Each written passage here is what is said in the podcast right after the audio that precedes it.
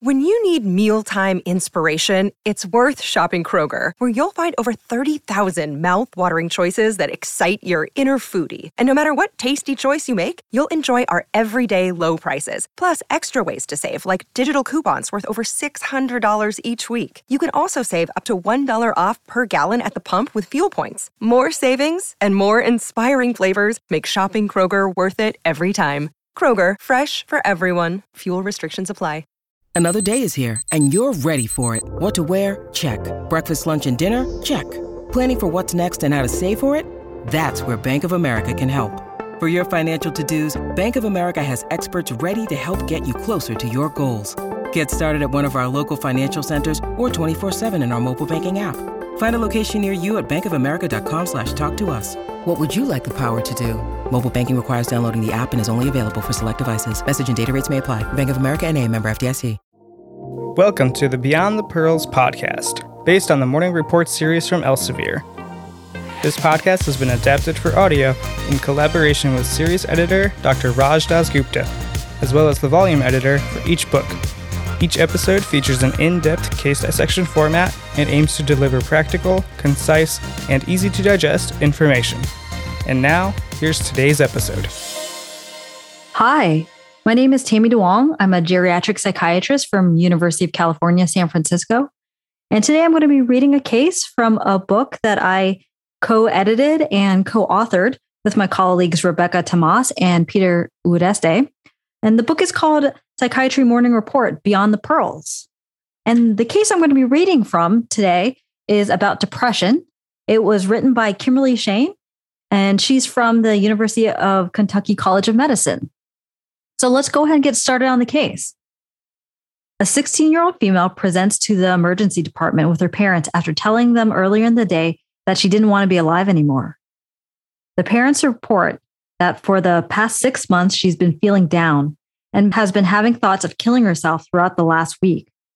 She has a plan to kill herself that involves taking all of the medications in her family's medicine cabinet. The patient says that in the past six months, she also has experienced a decrease in energy saying that it feels like I'm never able to sleep. Her parents tell you she was previously on the track team at her school, but that she stopped going to practice two months ago because she didn't see the point anymore. Despite quitting the track team, the patient reports a weight loss of five pounds in the past six months because of a decrease in her appetite. She denies fevers, chills, dizziness, lightheadedness, headache, vision changes, chest pain, palpitations, shortness of breath, cough, abdominal pain, nausea, vomiting, dysuria, auditory hallucinations, and visual hallucinations. She has no past significant medical, surgical, or psychiatric history. So, given the patient's presentation, what initial diagnoses would be important to consider in a differential? Well, based on the vignette discussed just now, this patient is experiencing a major depressive episode. A major depressive episode is defined as an episode that meets diagnostic criteria for major depressive disorder. We'll talk about that criteria here in a second. These symptoms have to be causing distress or impairment in functioning and is not due to a substance use or another medical condition. Several different conditions can initially present with a depressive episode. So it is important to obtain the relevant history to distinguish between these. The differential diagnosis for a patient presenting with a depressive disorder is vast and includes major depressive disorder, schizoaffective disorder, bipolar disorder, persistent depressive disorder, substance or medication induced depressive disorder, and adjustment disorder with depressed mood. So let's pause and talk about a clinical pearl that's applicable for step one, two, or three. The major depressive disorder is a clinical diagnosis based on nine symptoms outlined in the Diagnostic and Statistical Manual of Mental Disorders, the fifth edition. This is also referred to the DSM 5. In order to meet criteria for major depressive disorder, the patients must meet five out of nine of the following symptoms during a two week time period. These symptoms must be different from previous functioning, exist for most of the day nearly every day, and one symptom must be either depressed mood or a loss of interest or pleasure. So let's go through these one by one and describe all the symptoms of major depressive disorder. So, as mentioned, the first symptom is often depressed mood. And often, or in adolescents and children, depressed mood isn't necessarily being sad. It can present as an irritable mood. This is also common in older adults as well. The second symptom is changes in sleep. This can be terminal insomnia, where the patient wakes up two to three hours before their normal wake up time, or hypersomnia, or sleeping too much.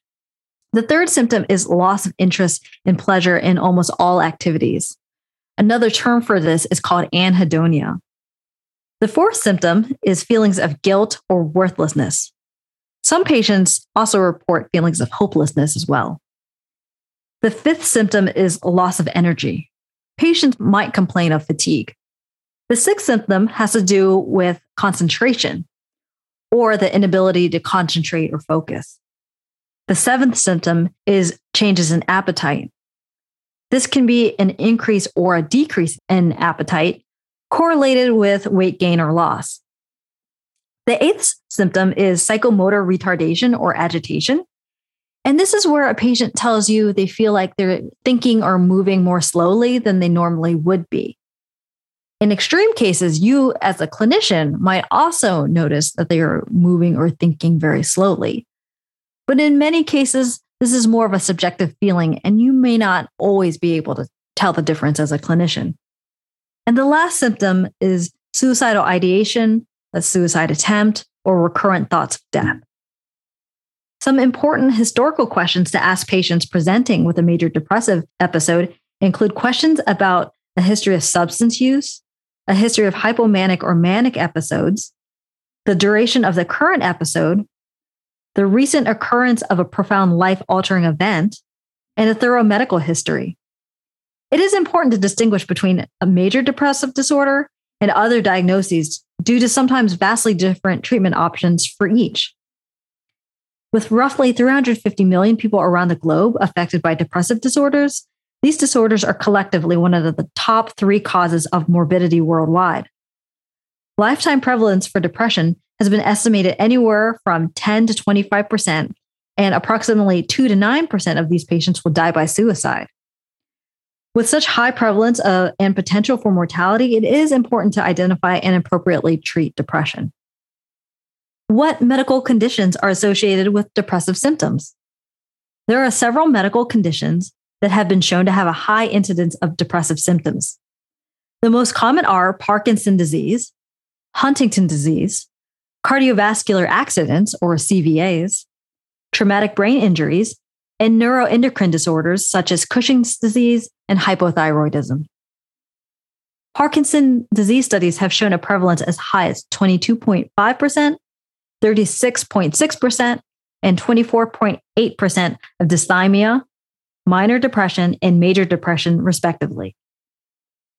In many instances, mood symptoms appear years before motor symptoms in Parkinson disease, and untreated depression can negatively affect the course of the disease.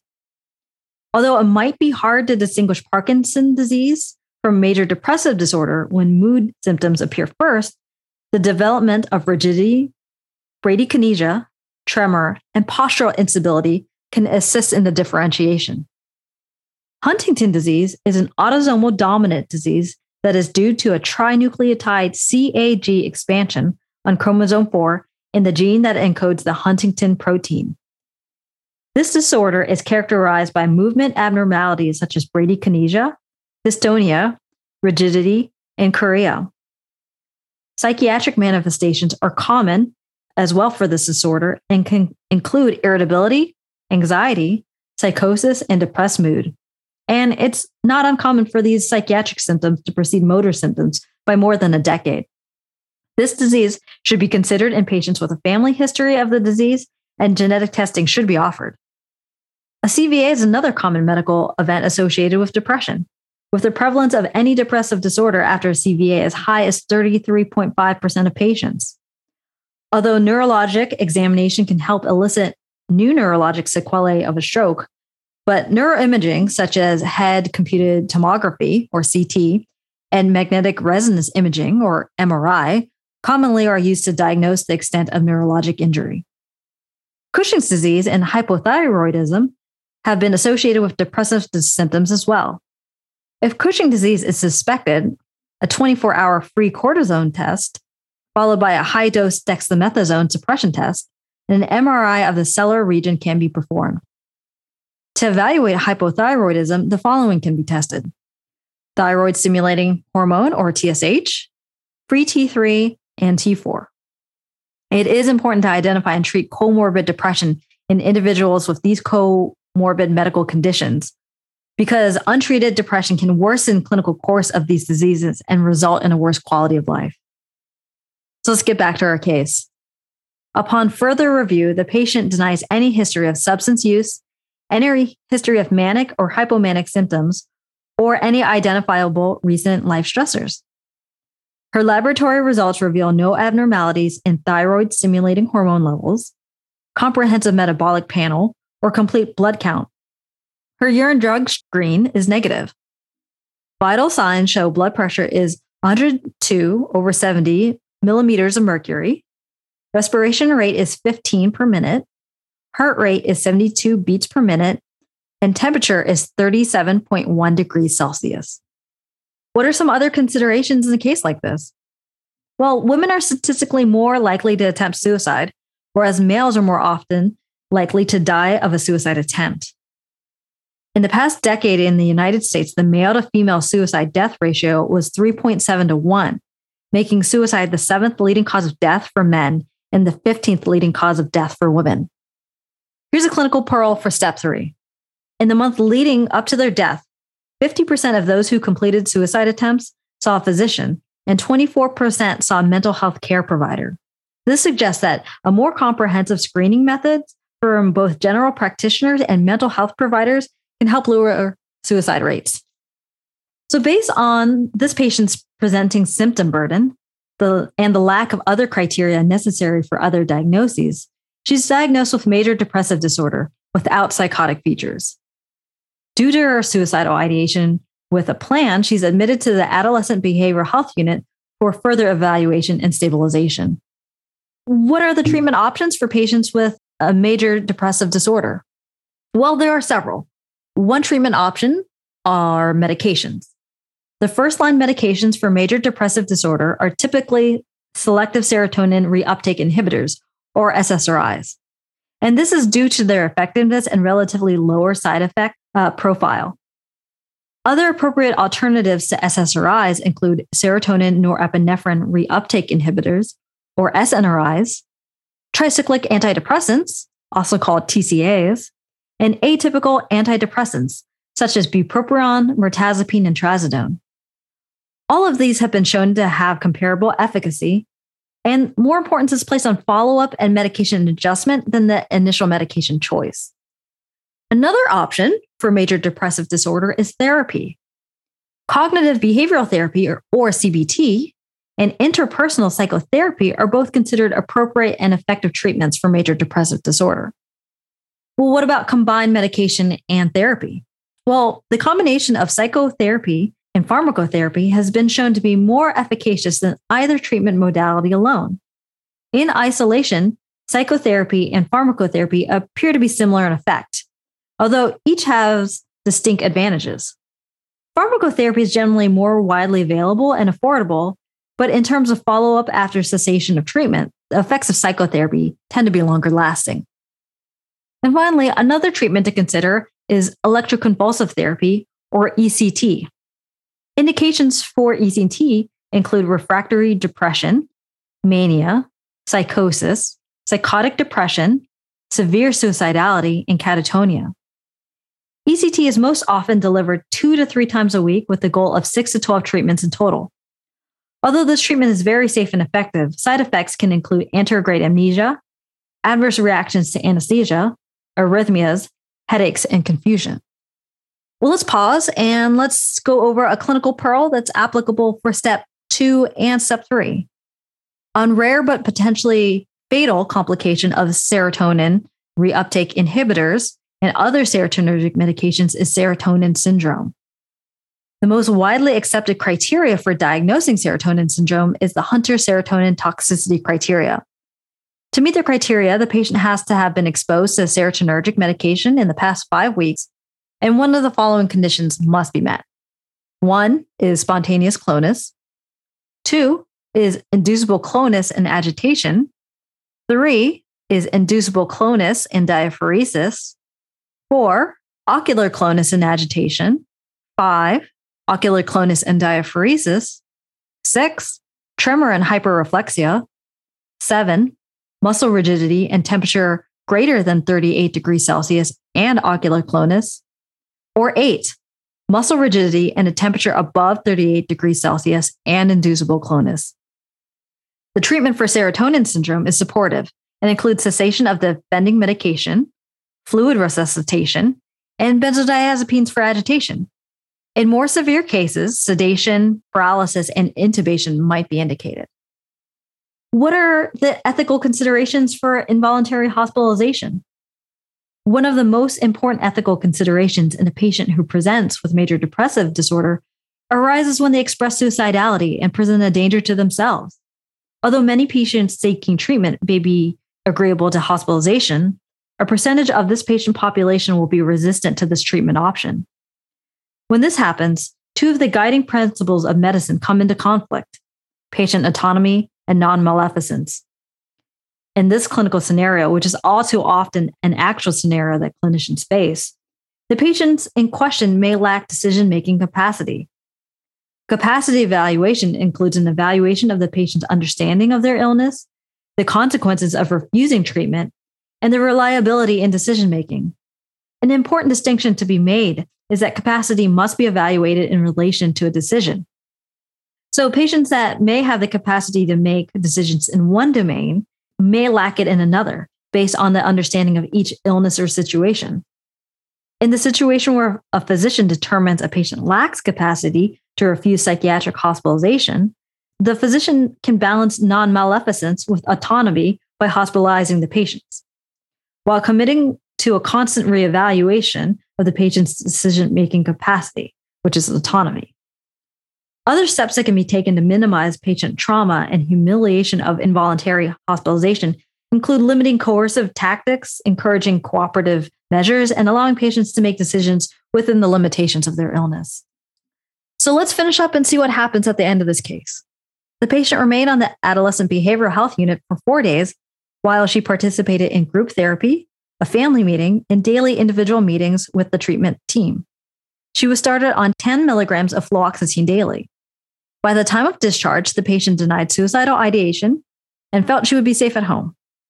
The patient was provided appointments to see both a psychiatrist and a therapist for follow up after discharge. At her follow up appointment, she continued to deny suicidal ideation and reported an improvement in her depressive symptoms. And finally, let's go over some beyond the pearls. Double depression is defined as a major depressive episode in a patient with comorbid persistent depressive disorder. This condition has a poorer prognosis than major depressive disorder alone. Research on the gut microbiome brain axis is ongoing and suggests there could be a connection to the development of diseases such as mood disorders. A 12 month prevalence of major depressive disorder is three times higher in the 18 to 29 year old age range than individuals 60 years or older.